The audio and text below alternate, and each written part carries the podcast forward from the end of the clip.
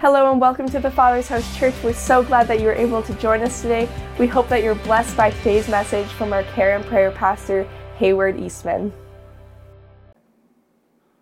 Well, praise the Lord.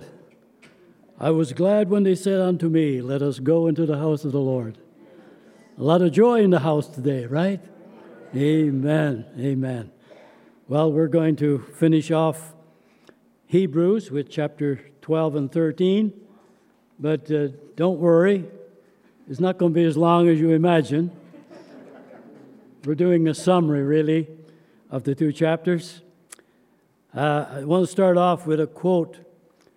Uh, the ex coach of the Dallas Cowboys, uh, Tom Landry, once said that the job of a coach is to make men do what they do not want to do in order that they may be what they've always wanted to be.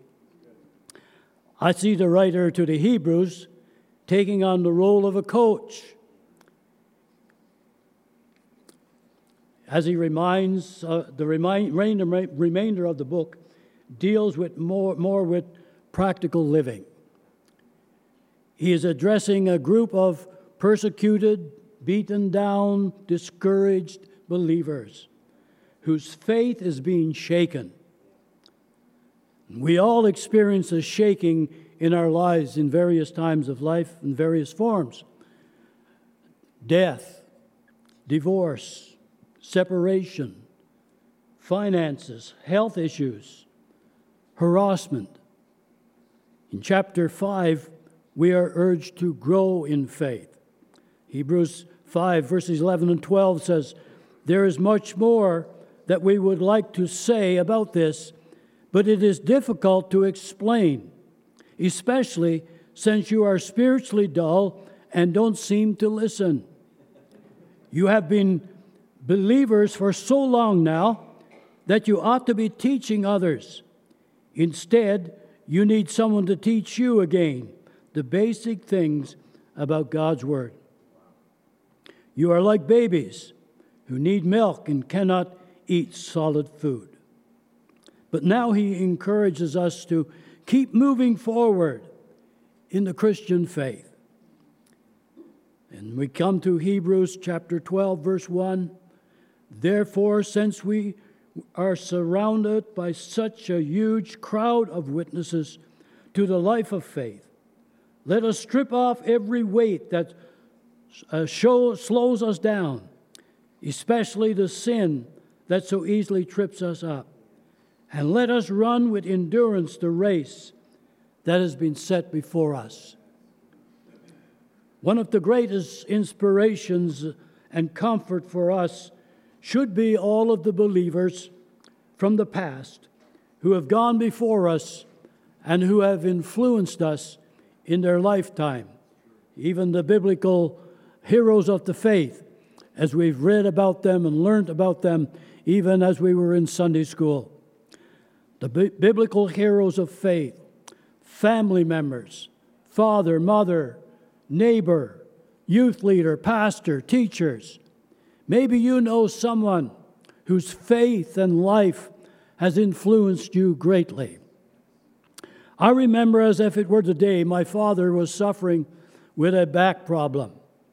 He made his living as a logger, and you need a, a, a strong back to be a logger. It was a Sunday morning, and I was probably about nine years of age. This was before TV. We were listening to the radio program, Oral Roberts, a healing evangelist from the U.S. And at the end of his program, he encouraged all who needed healing to place their hand on the radio as he prayed. My father walked across the living room and reached out and touched the radio. I will never forget it. We walked to church that morning, and a few days later, my father went to a three month stint to a logging camp. God healed him completely, and that made a lasting impression upon my young life. I have always known that Jesus can save, that Jesus can heal and meet our every need if we will just take a step of faith, if we believe his promises. Let us pray. Heavenly Father, I just ask today that you will make this word real to our hearts. We thank you, Lord, that you are the same today as you always was. So, Lord, we pray that you will minister to each heart, and I ask for a, a rich anointing of your Holy Spirit to deliver this word as you would have me to. And we ask this in Jesus' name. Amen. The Bible compares our Christian life as a race. Lay aside every weight. So let's prepare for the race. Lay aside every weight. There are things in life that weigh us down. Jesus spoke of the, the cares of the world, deceitfulness of riches, desire for things. And then, of course, there are the habitual besetting sins that so easily can trip us up. That weakness that keeps repeating over and over again in our lives. That thing which you come to Jesus about and you pray and say, Lord, I, I'm sorry, I've failed again. Help me, Lord. And you promise that you'll never do it again. And lo and behold, in some unguarded moment, you've messed up again. The very same thing that you said you would not do. And so, sin is an impediment to my reaching the goals that God has set for me. Sin can hold me back, but there are also things that may not be sin, but every weight, that every weight, some things are merely hindrances that can keep slowing me down so that I do never reach that potential that God intends for me. There is no room to lay blame on any other, any human or demon. The action is laying squarely on my shoulders. To say that the devil made me do it is not even an option.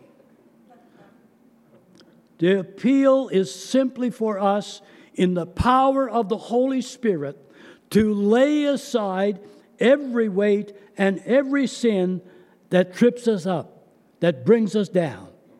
And we can do it. God wouldn't ask us to do this if we couldn't do it. We are called to run this race with endurance. It will involve effort and commitment. But Jesus is our ultimate example. And we go to verse 2 and 2 to 4 in Hebrews chapter 12. We do this by keeping our eyes on Jesus, the champion who initiates and perfects our faith. Because of the joy waiting for him, he endured the cross, disregarding its shame. Now he is seated in the place of honor beside God's throne. Think of all the hostility that he endured from sinful people. Then you won't become weary and give up. After all, you have not yet given your lives in your struggle against sin. He is our focus, our inspiration, our example. But He is so much more, folks. Jesus is the sinless Son of God. He is God, our Savior, the living sacrifice for sin. Keeping our eyes on Jesus means to focus on Him and His teachings, follow His instructions for right living. It will bring you life and light and guidance and encouragement and peace and joy. The joy of the Lord, which is our strength. Above everything else, keep your eyes on Jesus, who initiates and perfects our faith. Philippians uh, chapter 1, verse 6 says, I am certain that God, who began the good work within you, will continue his work until it is finally finished on the day when Christ returns. This should be comforting for every discouraged Christian whose faith has been shaken. Jesus is with you at the start line, and He will be with you right through to the finish line. He will never leave you, He will never forsake you. And so we look at the role of discipline in our Christian race, verses 5 and 6. And have you forgotten the encouraging words of God spoken to you as His children? He said, My child, don't make light of the Lord's discipline, and don't give up when He corrects you. For the Lord dis- disciplines those He loves, and He punishes each one He accepts as His child. The Hebrew and Greek words translated as uh, discipline in the Bible means instruction, training, rebuke, reproof, warning, and correction. Discipline is a vital aspect of our spiritual life for all who follow Jesus. The Lord's discipline is not punishment for sin but it is for correction to help us to get on the keep on the straight and narrow. Romans chapter 8 verse 1 tells us that there is now no condemnation for those who belong to Christ Jesus. We know that Jesus cleanses his blood cleanses from all sin. He has paid that one for all sacrifice. And so the only thing for us is discipline being disciplined and groomed to be all that God wants us to be. Because of the sacrifice of Jesus, our sins has been paid in full. Jesus has paid whatever debt was owed. Now, in verse 7 and 9 says, As you endure this divine discipline, remember that God is treating you as his own children. Whoever heard of a child who was never disciplined by his father? If God doesn't discipline you, he does, as He does all His children, it means that you are illegitimate and are not really His children at all. Since we respect our earthly fathers who disciplined us, shouldn't we submit even more to the discipline of the Father of our spirits and live forever? God's discipline proves that He's a loving Father a gracious and concerned Father. He disciplines us for our welfare, just as we would do for our children. That's because He loves us. We are His children, and He's a good, good Father. Verse 10 and 11 says, For our earthly fathers disciplined us for a few years, doing the best they knew how. But God's discipline is always good for us, so that we might share in His holiness. No discipline is enjoyable while it is happening, it is painful, but afterwards there will be a peaceful harvest of right living for those who are trained this way. I would like to say that I did a wonderful job as a father in disciplining my kids, but I know that I was a, um, there was a lot left to, needed to be done. Uh, as far, you know, the way that I did things wasn't always the right way.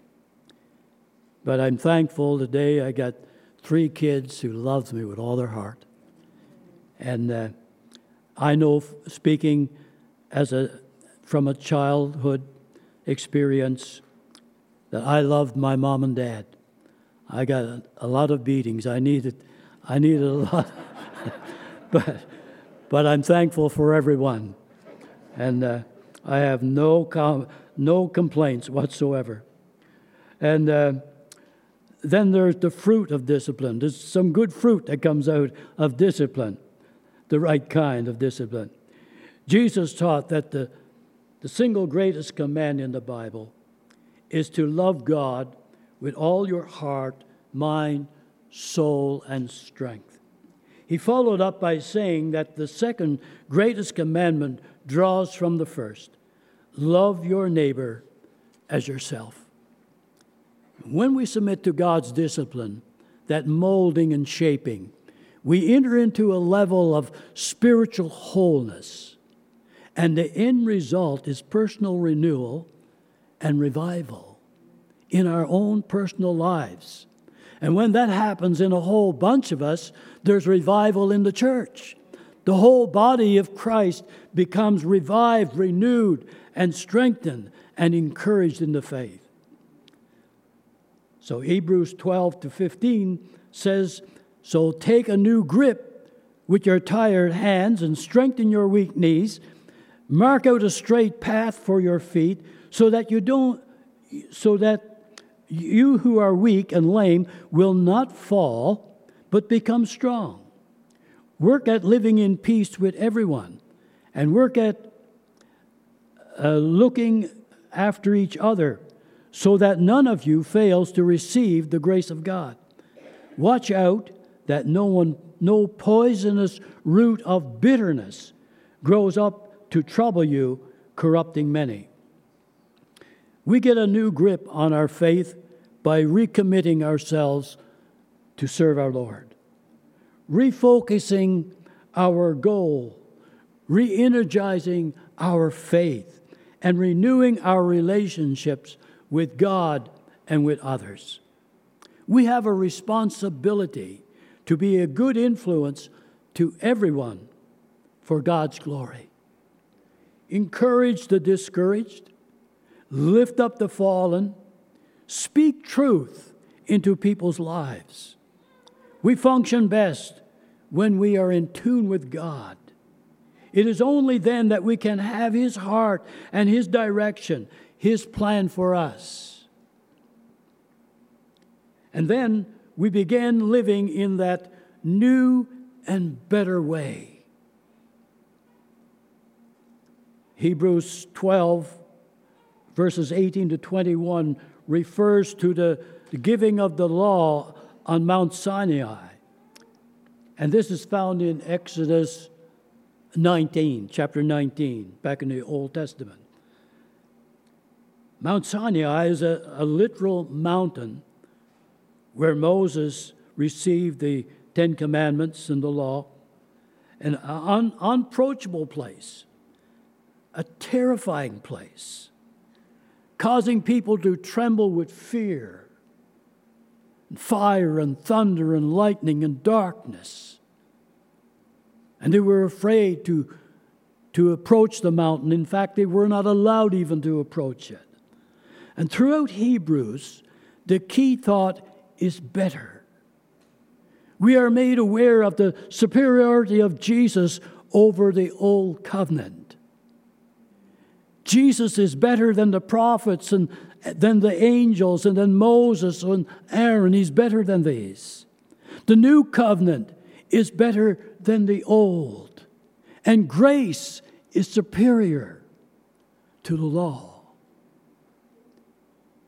And verse 22 says, No, you have come to Mount Zion, to the holy city of the living God, the heavenly Jerusalem, and to countless thousands of angels in a joyful gathering.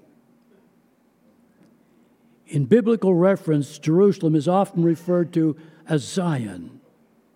But the writer to the Hebrews is speaking of a better place the city of the living God, he calls it, the heavenly Jerusalem. Mount Sinai was all about an old covenant based on works. Mount Zion is, represents a new covenant with Jesus, the mediator, based on believing and receiving. Verse 24 says, You have come to Jesus, the one who mediates the new covenant between God and people, and to the sprinkled blood, which speaks of forgiveness instead of crying out for vengeance, like the blood of Abel. We shouldn't come to Mount Zion as if we were coming to Mount Sinai. There is no need to be afraid. Don't be afraid to come to God. Don't be afraid to come to Jesus. Don't be afraid to pour out your life to Him. Don't be afraid to say, I'm a sinner. Admit it. There's no need to be afraid. So be encouraged and be bold in coming to God with everything you need. Hebrews chapter 4, verse 16. So let us come boldly to the throne of grace of our gracious God. There we will receive His mercy and we will find grace to help us when we need it the most. He also loves it when we just come to Him to say thank you. Just kneel before Him or close your eyes and raise your hands and say, Jesus, I love you. Thank you, Lord. Thank you for my children. Thank you for my wife. Thank you, Lord, for my job. Thank you for my employment. Thank you for all of your provision. Thank you for all of your blessing. Thank you for health and strength. And the list goes on and on. You never run out of things to thank the Lord for. And he just loves it when his children expresses thanksgiving to him. And so Christianity in its purest form is about relationships. As we come to the final chapter of Hebrews, we are reminded that Christianity is not just a set of religious doctrines and beliefs about God, it's also about relationships. Relationship with God through Jesus Christ, relationships with fellow believers, loving one another it's honoring God with our lives, showing love and respect to God and to each other. Verses 1 to 4 then of Hebrews chapter 13 says, Keep on loving one another as brothers and sisters. Do not forget to show hospitality to strangers, for by doing so, some have shown hospitality to angels without knowing it. Continue to remember those in prison as if you were there together with them in prison, and those who are mistreated as if you yourselves were suffering. God has given us His love so that we are able to do what is right. He don't ask us to do anything that it is impossible for us to do. Matthew chapter 22, verses 37 to 40 says, Jesus replied, You must love the Lord your God with all your heart, with all your soul, with all your mind. This is the first and greatest commandment. The second is equally important love your neighbor as yourself. There's a reason that I put that there in there twice, because I didn't realize that I did it but God knew that I needed to do. Next, don't focus on money and wealth as a source of our security. Verses 5 and 6 says, Keep your lives free from the love of money and be content with what you have because God has said, I will never leave you or forsake you. So we say with confidence, The Lord is my helper. I will not be afraid. What can mere mortals do to me? Remember your leaders who taught you the Word of God. Think of all the good that has come from their lives and follow the example of their faith. Jesus Christ is the same yesterday, today, and forever. What hope, what comfort, what strength we can draw from this scripture.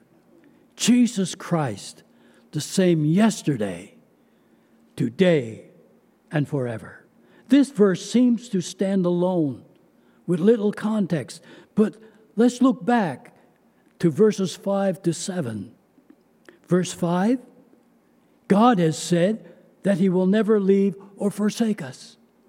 Verse 6 tells us we can say with confidence that God is our helper. Verse 7 Remember the leaders who influenced our lives in the faith and have died. Man, I could spend all day telling you about people who have influenced my life pastors, teachers, neighbors, parents. Oh, God has given me such a rich heritage of people in my life that have influenced me. But Jesus has never changed, and He's still with us. This means that the promises that Jesus made when He was on earth are eternally true and are still in force today. Jesus still forgives and saves and heals and restores. He restores lives today. Verse 8 Jesus is the same yesterday, today, and forever. What he did when he was on earth, he can do today, and he is still doing. There are testimonies, great testimonies, of what God has done in Sturgeon County over the years. And even recently, my wife is a walking miracle. Praise the Lord. Thank you, Lord.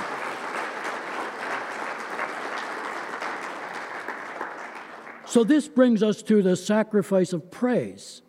Throughout the book of Hebrews, the author has explained the Jewish priesthood and the sacrificial system in terms of Christ's fulfillment.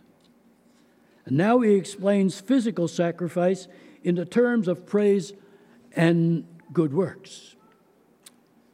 And Hebrews chapter 13, verse 15 to 16 says, Therefore, let us offer through Jesus a continual sacrifice of praise to God, proclaiming our allegiance to his name.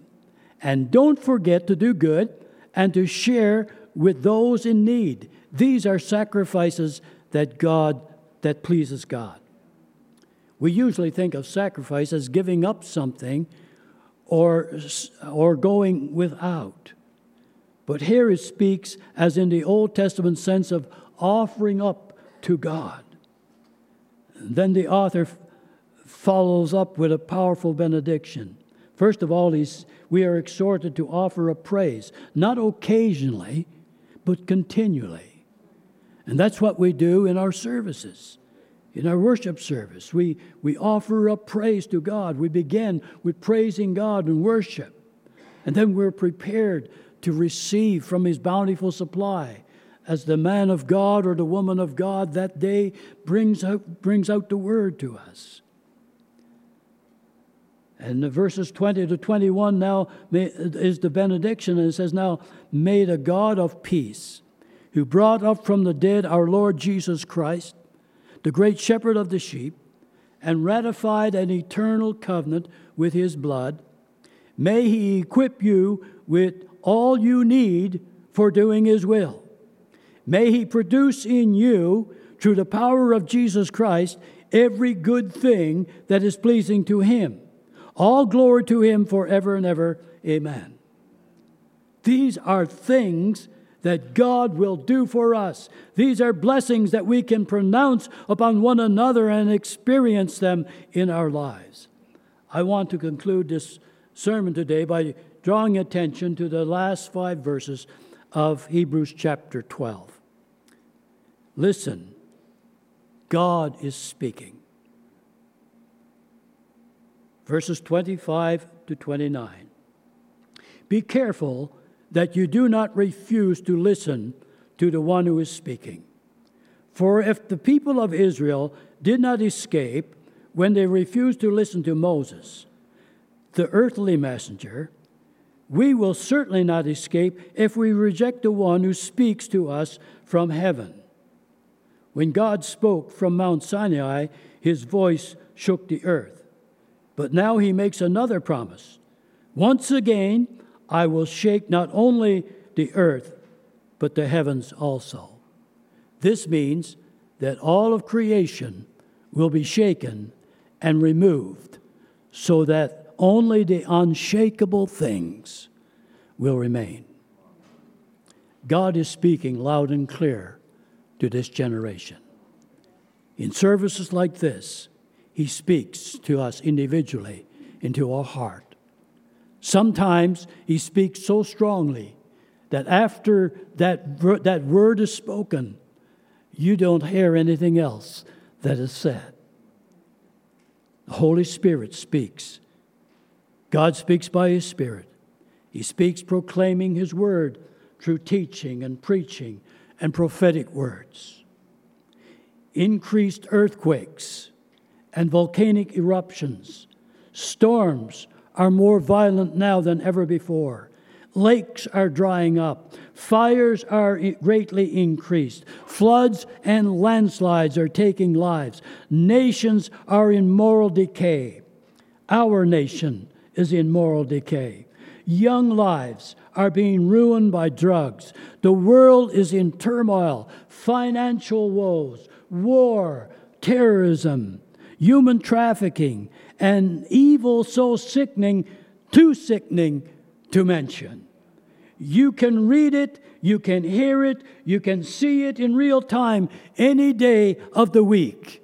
We can all we have to do is turn on our TV or uh, go to the internet, and you can see everything that is happening, and it can make a, a believer want to throw up. It's so bad.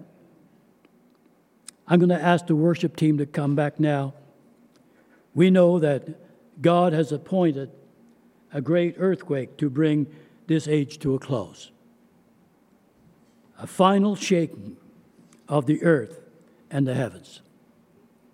We read it in Revelations chapter 6, verse 20, just a, just a glimpse, and every island disappeared, and all the mountains were leveled.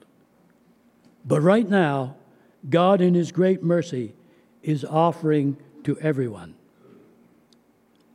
who believes in Jesus a kingdom that cannot be shaken and will never end. Hebrews 12, 28 to 29. Since we are receiving a kingdom that is unshakable, let us be thankful and please God by worshiping Him with holy fear and awe. For our God is a devouring fire. The Bible is clear judgment and eternal punishment awaits all who do not accept God, His provision of eternal life. To believe in His Son Jesus and confess that we have sinned. That's my only escape, is to do that, and I have done it. Jesus died for sinners. You don't have to be a sinner. You don't have to remain in sin. Jesus will save you now. You don't have to clean up your life. You come just as you are. You don't say when I when I can stop drinking, then I'll come. When I can stop smoking weed, then I'll come when I can stop some of those bad habits, then I'll come. No, you come as you are. You don't clean yourself up. You come just as you are. Only the blood of Jesus can cleanse a life from sin. If we sin, we have an advocate with the Father, Jesus Christ, the righteous one. This was written to uh, saints. If we sin, just because we're born again, don't mean that we never sin. But we have an advocate with the Father, Jesus Christ, the righteous one. And his blood cleanses us from all sin. Isn't that awesome? That's what keeps me going. When I was a young believer, wow, I would do something and it was bad. And I'd give up. I'm gone back, we called it back in Newfoundland. Backslidden.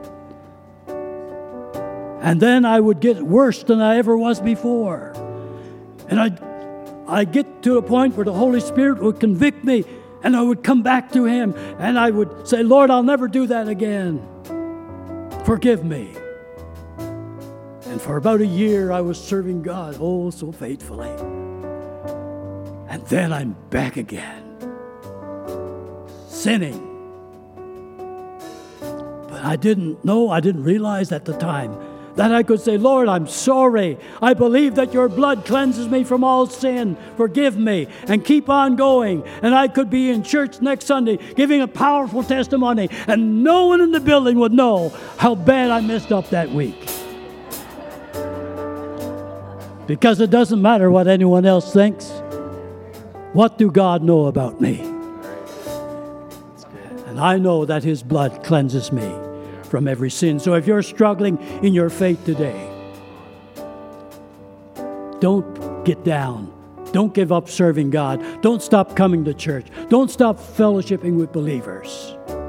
God loves you. And His blood, the sacrifice has been made. There's no other sacrifice to be made. He made that last sacrifice for sin. And it still stands today. So come just as you are. Only the blood of Jesus can cleanse you.